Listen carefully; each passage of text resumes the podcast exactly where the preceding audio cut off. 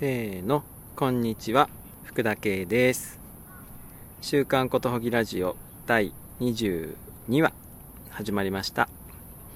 この番組は、私たちことほぎ研究室の研究員が、自分たちの好きなことを話したり聞いたりすることを通して、この世のさまざまな事象をさまざまにことほぐ番組です。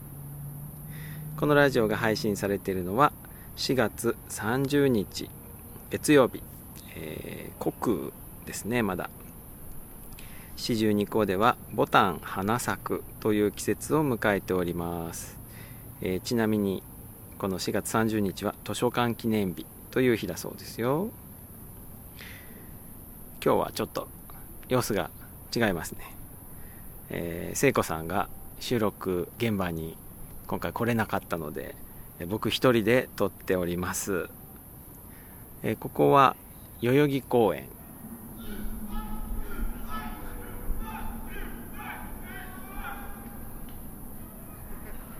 夜の代々木公園、えーえー若人たちが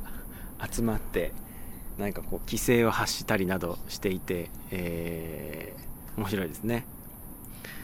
えー夜中この真っ暗なところで一人でラジオを撮っている僕もかなり怪しい感じで、えー通りがかりの人が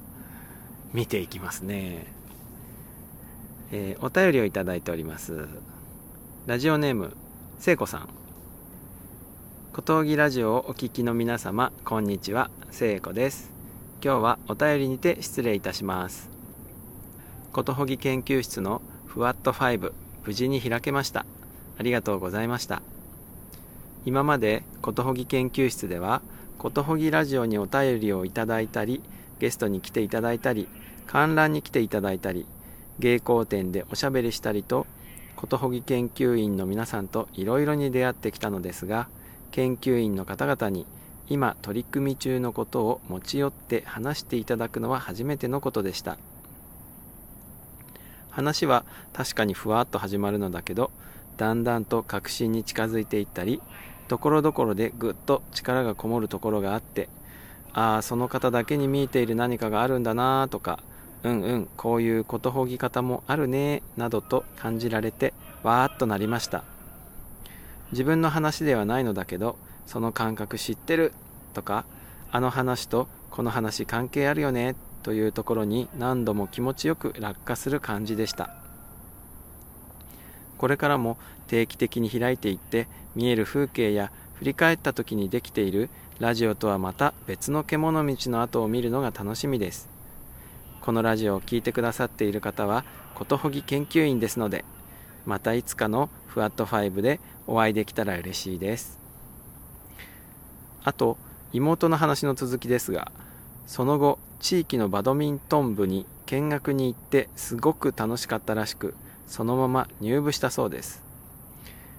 めちゃくちゃ楽しくて夜興奮して寝られへんかった。こんな面白いものがあったなんて。テニスみたいにキラキラしてへんけど卓球より若者がいっぱいおってなんかちょうどいいねん。卓球もたまにやるけど今はバドミントンやってみるわ。とのことです。そういえば妹は気道楽で私はよく服のお下がりをもらうのですが今の自分に合うものに積極的に乗り換えていく軽やかさはなんかいいなと思いました。ではまた。ありがとうございました、えー今日は聖子さんはお手紙での出演となりました、